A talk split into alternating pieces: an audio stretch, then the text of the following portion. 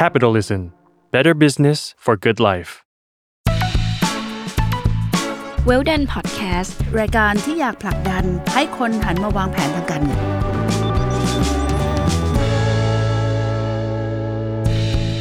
สวัสดีค่ะ กลับมาพบกับรายการ Well Done Podcast รายการ podcast ที่ผลักดันให้คนหันมาวางแผนทางการเงินนะคะ โดยความร่วมมือของ Salmon Podcast และ Capital r e Co ค่ะ วันนี้นะคะอยู่กับย้อยนภศรศิวิราชบรรณาธิการจาก Capital r e นะคะ จะมาชวนพี่จิ๋มสุวภาเจริญยิ่งคนดีคนเดิมของย้อยเนี่ยคุยกันเรื่องการเงินและการวางแผน ตอนที่แล้วนะคะ เราคุยกันถึงเรื่องทำไมเราต้องวางแผนทางการเงิน แล้วก็รู้สึกสนุกมาก รู้สึก ชกหัวตัวเองในใจว่าถ้ารู้เรื่องนี้ก่อนตั้งแต่เป็นเด็กน้อยเนี่ยมันคงจะดีไม่น้อย วันนี้ก็เลยอยากจะชวนพี่จิ๋มมาคุยว่า ถ้าสมมุติวันหนึ่งเรามีลูกอะค่ะ เราจะสอนลูกยังไงให้รู้จักออมหรือแม้กระทั่งว่า สอนลูกให้รวยเนี่ย มันทำได้จริงไหมมันฟังดูทุนนิยมมาก แต่ว่าทุกวันนี้ต้องการ คำแนะนำแบบนี้จริง ๆ ค่ะพี่จิ๋มสวัสดีค่ะพี่จิ๋มสวัสดีนะคะ สวัสดีค่ะย้อยค่ะ ก็ขอบคุณนะคะเอ่อเรากลับมานั่งคุยกันเนี้ยพี่ก็ชอบในในหัวข้อนี้ที่หลายคนชอบถามถึงมาก ๆเลยค่ะแล้วก็จะบอกว่า เอ๊ะเอ่อลูกอาจจะสอนยังไงจะให้ตั้งเป้าหมายจะได้อะไรอะไรเงี้ย มันฟังดูโอ้โหแบบเอ่อคตินิยมมากอะไรเงี้ย จริง ๆ แล้วง่ายมากค่ะ อยากให้ลูกเป็นยังไงนะคะ อันแรกสุดพ่อแม่ต้องทำตัวเป็นตัวอย่าง อันนี้คือเรื่องที่พี่พูดตลอดเวลาค่ะว่าเอ่ออยากให้ลูกพูดเพราะพ่อแม่ก็ต้องพูดเพราะอยากให้เขาอ่านหนังสือ พ่อแม่ก็ต้องอ่านหนังสือกับเขาอยากให้เขาไม่กินน้ำอัดลม พ่อแม่ก็ต้องไม่กินน้ำอัดลม ไม่มีพ่อแม่คนไหนที่บอกให้ลูกทำอย่าง แล้วตัวเองทำอีกอย่าง แล้วลูกจะเชื่อฟังนะคะจริงดังนั้นสิ่งที่เกิดตอนนี้ที่พี่เอ่ออยากจะคุยคือว่าการการออมเงินเนี่ยมาได้จากการที่ว่าเราสอนให้ลูกออมเงินเนี่ยเราก็จะออมเงินด้วยนะคะ สิ่งที่เกิดขึ้นคือเอ่อ ง่ายสุดเนี่ยที่พี่แนะนำที่สุดคือ การเริ่มให้รู้จักเงินเนี่ยคือการให้เงินค่าขนม สูตรของแม่จิ๋มก็คือว่าเอ่อเท่ากับขนมหนึ่งชิ้นอ่าน้ำหรือนมหนึ่งหนึ่งกระป๋องนะคะถ้าสมมุติว่าที่โรงเรียนเนี่ยขายอยู่ประมาณ 25-35 นั่นคือเงินค่าขนมต่อวัน ตอนเขาเด็กๆก็ให้เป็นรายวัน แต่ระหว่างทางเนี่ยเราอาจจะใส่นมกล่องลงไป เพื่อเขาบอกว่าอะถ้าทานนมกล่องก็ไม่ต้องซื้อขนมนะลูก สามารถเอาเงินเนี้ยมาหยอดกระปุก แล้วกุศโลบายของพี่ก็คือกระปุกควรจะเป็นกระปุกใส ส่วนใหญ่ก็คือเอาขวดน้ำนี่แหละค่ะมาเจาะรูไว้ ถามทำไมกระปุกใส คือพอเขาหยอดเขาจะได้เห็นเงินเขาว่ามันเติบโตยังไงนะคะ ก้อนแรกที่สุดก็คือลองให้เขาเก็บเงินค่าขนมค่ะนะคะ ให้เป็นรายวันพอเขาเริ่มโตก็ให้รายสองวัน เพื่อให้เขาบริหารจัดการ พอโตว้าวอีกก็รายอาทิตย์ค่ะค่ะ แล้วก็พอถึงระดับอ่ามัธยมนี้ก็อาจจะต้องเป็นรายเดือน นะคะ ระหว่างทางเนี่ยเราก็จะค่อยมอนิเตอร์เขาพี่เนี่ยมีตอนเขาเล็กๆเนี่ยทุกเดือนพี่ก็จะบอกว่าอะเก็บได้เท่าไหร่ นับลูก แล้วไปฝากธนาคารกัน จะเป็น 20 บาท 50 บาทร้อยก็เปิดบัญชีให้เขานะคะค่ะน่ารักน่ารักเจอแล้วไป ทุกครั้งที่ที่อ่าไปเอ่อเงินฝากเนี่ยก็จะชวนเขาว่าเอ่อ ทำอะไรที่เขาอยากได้ ถ้าเขายังนึกไม่ได้สิ่งที่อยากฝากพ่อแม่ทุกคนก็คือเอาหนังสือยัดใส่มือลูกนะคะเรื่องนี้เป็นเรื่องที่ที่ดีที่สุดสำหรับเขา เพราะว่าการที่เขามีหนังสือในมือเนี่ยมันฝึกทั้งเรื่องสมาธิ ฝึกทั้งกล้ามเนื้อมัดเล็ก ฝึกเรื่องการอ่านนะคะแล้วตามมาด้วยคือเรื่องราวในหนังสือส่วนใหญ่มันก็จะเป็นเรื่องที่ให้คติให้แรงบันดาลใจต่างๆ เพราะฉะนั้นไปฝากเงินปั๊บ ก็แวะร้านหนังสือ จะได้เลือกหนึ่งเล่มกลับมาอะไรอย่างนี้เป็นต้น อันนี้เป็นขั้นตอนแรกสุดเลย ที่จะให้เข้าใจว่าถ้าเขาเก็บเงินเท่านี้ เงินก้อนที่เขาเก็บเนี่ยสามารถกลายเป็นหนังสือหนึ่งเล่มได้อืมอ่าแล้วหนังสือหนึ่งเล่มนั้นเนี่ยให้เขาเก็บรักษา สิ่งที่เกิดขึ้นคือมักจะจะจะตรงข้ามกันก็คือ นอกจากไม่เก็บเงินแล้วเอ่อไปห้างก็จะซื้อของของเล่นให้ตลอดทุกครั้งที่ไปห้างต้องซื้อของเล่น สิ่งที่ตามมาของเล่นเต็มบ้านแล้วแล้วเขาก็จะรู้สึกว่ามันเป็นอะไรที่เขาไม่ต้องทำอะไรเพื่อจะได้ของเล่นสักชิ้นหนึ่งเลยนะคะงั้นในทางกับการถ้าเราทำอย่างนี้ปั๊บเนี่ยเขาก็จะได้เรียนรู้ มันคตินิยมไหมมันไม่ได้ exactly ดีขนาดนี้ แต่อย่างน้อยตรงเนี้ยเป็นเป็นจุดเริ่มที่หนึ่งเรื่องที่สองคือสอนเรื่องการประหยัดค่ะค่ะหมายถึงว่า มีดินสอสามแท่งไปโรงเรียนอย่างลบหนึ่งอันก็ควรจะกลับมาสามแท่งพร้อมอย่างลบ แล้วก็ไม่ต้องเอาของคนอื่นมานะพ่อแม่บางคนอุ้ยกลับมาห้าแท่งมีห้าลูกแท่งเก่ง ไม่ได้ต้องเอาไปคืนนะคะ แต่สอนให้เขารักษาของอืมนะคะอ่ากระปุ้งกระเป๋าอยู่ที่อ่าเสื้อไปปั๊บเก็บกลับมาอาของต้องไม่หายนะคะ จริงๆผมก็เคยบททดสอบครั้งหนึ่งคือไปโรงเรียนเขาต้องมีเปลี่ยนชุดพละ แล้ววันนั้นลูกลืมชุดพละ แม่ที่ดีแม่ก็รีบไปซื้อชุดใหม่ให้อาจารย์มาอยู่หน้าห้องห้ามคุณแม่เด็ดขาด คือเขาต้องอายที่จะไปยืนในกลางหมู่เพื่อนที่มีชุดพละแล้วก็ยังเป็นชุดนักเรียน เพื่อเขาจะได้จำว่า เขาลืมมาชุดพละมา โอ้เราไม่เคยคิดในมุมนี้เลยค่ะเราก็เลยบอกว่าเออนะ มันมีหลายๆเรื่องที่เขาต้องเติบโต เราเองก็ต้องเติบโต ว่ามันเป็นความรับผิดชอบ มันเป็นเรื่องที่ต้องรับผิดชอบอืมงั้นตอนเล็กเมื่อกี้สอนเรื่องเงินค่าขนมค่ะใช่ไหมคะเราเราคุยเรื่องที่ว่า เออเอ่อทำยังไงให้เขารักของถัดไปก็คือเรื่องของความรับผิดชอบ กลับมาคือมีสมุดการบ้านต้องทำ ต้องนั่งทำกันบ้านก่อนที่จะทานขนมหรือทานข้าวค่ะเพื่อให้เสร็จทำไม่ได้ ก็ควรจะต้องกลับมาถามเราว่าเอออยากให้เราสอนอยากให้อะไร การมีวินัยเนี่ยจริงๆแล้วคือเคล็ดลับสุดๆ ของการเก็บเงินเลย มีวินัยสำคัญที่สุด เพราะฉะนั้นในเด็กเล็กเนี่ยนะคะ ให้เขาเข้าใจเรื่องวินัยเนี่ยมันเป็นตัวที่จะช่วยเขาถึงตอนโตเสมอนะคะ เพราะฉะนั้นการมีวินัยในในน้องๆเนี่ยก็คือแต่อย่างที่บอกไม่ใช่บังคับเขาแล้วเราไม่อยู่กับเขาค่ะ ใช่ไหมคะให้เขาทำกันบ้านเราก็ต้องเสียสละเวลาทำกันบ้าน ถ้าคุณพ่อแม่คนหนึ่งทำงานหนัก มันก็ต้องมีกระบวนการที่อาจจะมีพี่หรือมีใครที่ช่วย assist เขาในในช่วงนั้นนะคะเขายังเล็กอย่าปล่อยให้เขาแบบไม่รู้จะหันไปหาใครอืมนะคะ แล้วการเติบโตเนี่ยมันจะต้องเป็นการเติบโตแล้วก็ sacrifice คือ ต้องบอกว่ามีเพื่อนหลายคนที่ที่ยากมากก็บอกว่าอย่างน้อยที่สุดนะอยู่ต้องไม่มีเวลา แต่ก็ต้องจัด quality time ค่ะนะคะ quality times นี้ก็อาจจะเป็นว่าช่วงเช้าไปโรงเรียนก็ต้องไปส่งลูก แล้วก็มี conversation ในรถ หรืออย่างน้อยที่สุดกลับมาก็ต้องถามว่าวันนี้มีอะไรไหมนะคะเรื่องราวอย่างเงี้ยไม่ใช่เอ่อโตมาลูกสูงแค่ไหนไม่รู้ว่าบอกได้แค่นี้คือทำมือเหมือนกับลูกนอนนะคะก็คือไม่เคยเห็นตอนยืนเลยไม่รู้มันสูงแค่ไหนนะคะ คุณพ่อแม่ก็ก็ให้กำลังใจว่าคุณพ่อแม่ถึงแม้จะทำงานหนักก็ต้องมีเวลาให้กับลูก อันนี้สำคัญมาก แล้วจากตรงนั้นเนี่ย เชื่อไหมคะ เขาจะเติบโตเร็วมากๆค่ะนะคะ แล้วก็เราก็จะเริ่มให้เขาอ่าเริ่มฝากเงินเป็นรายเดือนรายปี เริ่มเก็บสตังค์อ่าถึงเวลาถ้าเป็นครอบครัวชาวจีนเนี่ยเอ่อตรุษจีนเขาก็จะมีเอ่อเงินแตะเอียกันก็ทำยังไงที่เขาไม่เอาเงินแตะเอไปใช้ แล้วก็เอาเงินทั้งก้อนมามามาฝากในบัญชี ซึ่งเขาจะตกใจมากเพราะระหว่างเขาเก็บได้5บาท10 บาทเนี่ยแตะเอียมันมาเป็นร้อยมาเป็นพันอย่างเงี้ยค่ะเขาก็จะจะดีใจแล้วเชื่อสิคะพอเราเขาเริ่มเก็บสตังค์ได้พอจะถามว่าเขาจะใช้อะไรเขายังไม่อยากใช้ เขาอยากจะเห็นตัวเลขในสตังค์เขาเติบโต อันเนี้ยคือเรื่องที่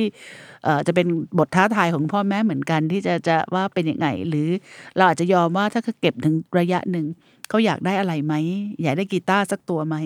เอากีตาร์มาสอบเล่นหรือว่าอยากจะไปเรียนเปียโนหรืออยากอะไรอย่างเงี้ยค่ะ อีกอันหนึ่งกุสโลบายคือเก็บได้เท่าไหร่คุณพ่อคุณแม่ทบให้เท่าตัว อันนี้ก็เป็นอีกเรื่องหนึ่งที่ มีรางวิรางวัลสักหน่อยนะคะค่ะส่วนที่คนไทยชอบมาก แล้วก็ทุกคนชอบมากไม่ใช่คนไทยหรอกก็คือว่าถ้าได้เกรดดีก็จะอ่าให้ตามเกรดอะไรอย่างนี้เป็นต้น ก็อันหลังเนี่ยจิ๋มอาจจะไม่อยากจะจะแนะนำแต่ถ้าลูกคุณเรียนเก่งคุณทำเลย แต่ถ้าลูกก็มี suffer เรื่องเกรดนะคะอืมต้องต้องเข้าใจว่า คนเรามันไม่ได้เก่งทุกเรื่องอืมสิ่งหนึ่งที่อยากฝากคุณพ่อแม่ว่า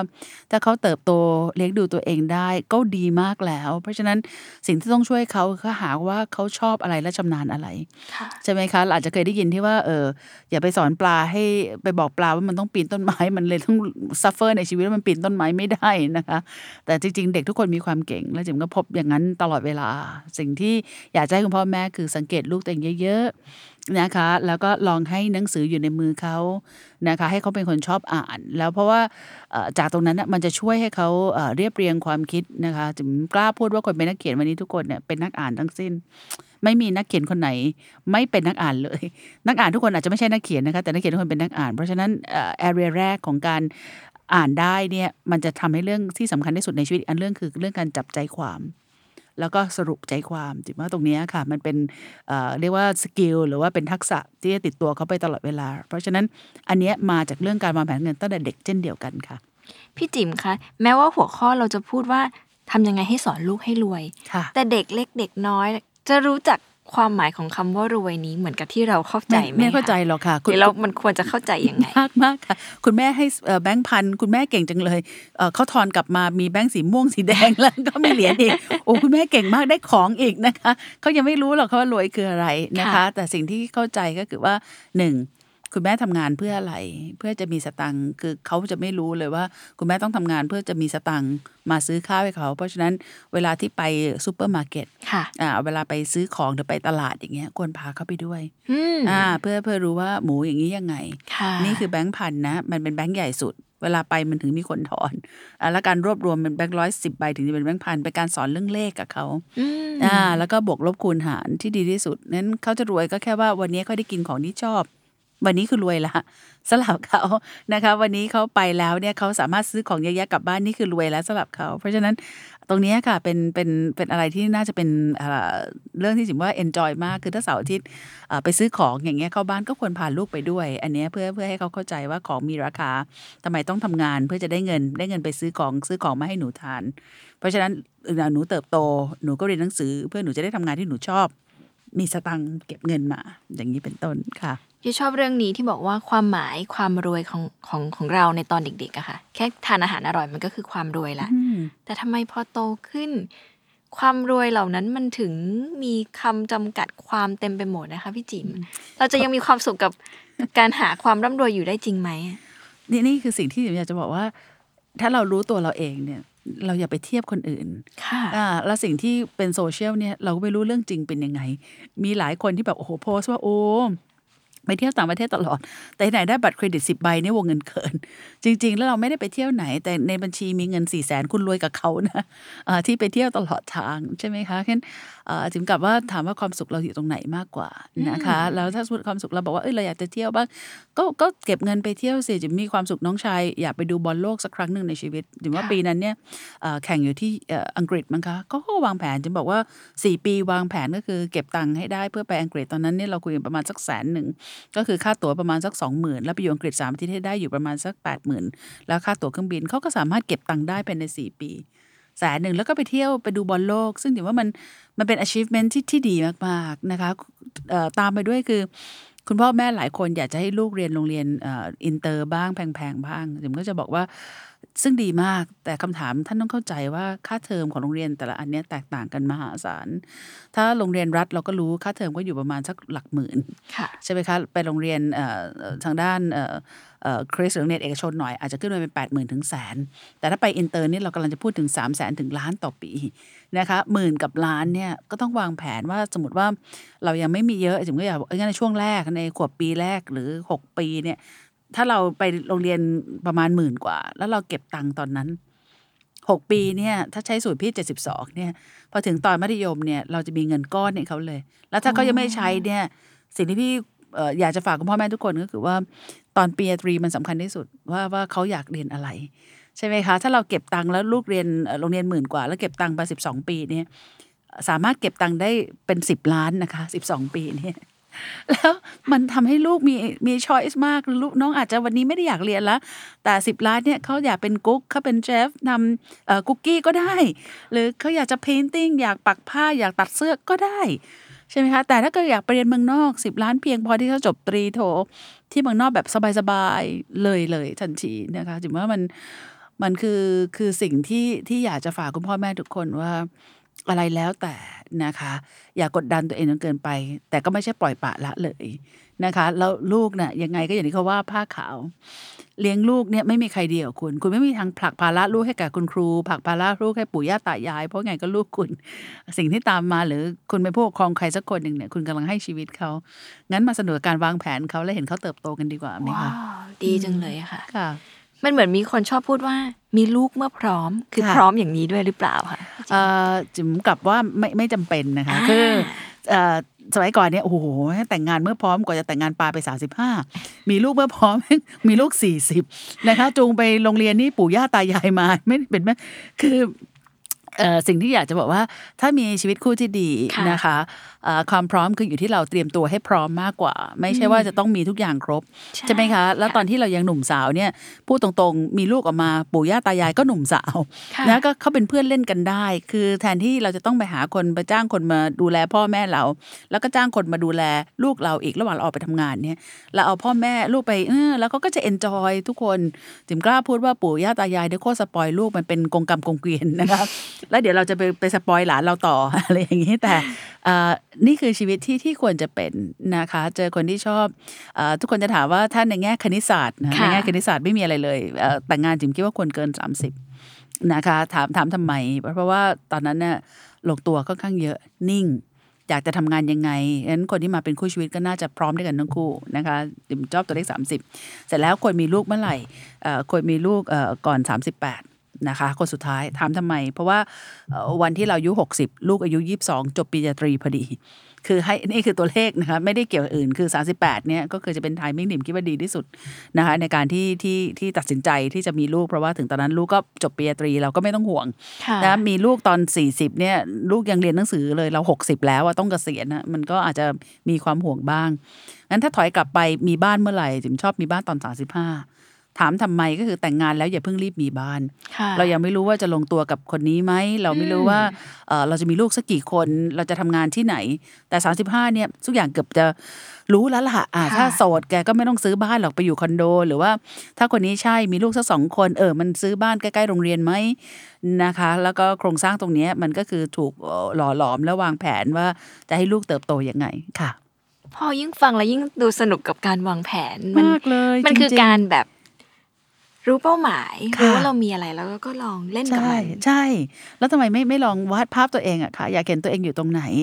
แล้วก็วาดภาพตรงนั้นย่อยจะเห็นเลยว่าอุ้ยพี่จิ๋มนะก่อนแต่งงานยุ้ยอยากจะไปเที่ยวแบบเอ่อห้าทวีปทั่วโลกอย่างเงี้ยอ่าค่ะอ่าพี่บอกยุ้ยวางแผนได้เลยนะคะ ซึ่งเดี๋ยวเราจะคุยว่าอยากเดินทางรอบโลกเนี่ยต้องวางแผนกันยังไงดีไหมตอคะนนี้น่าสนุกค่ะจดไปก่อน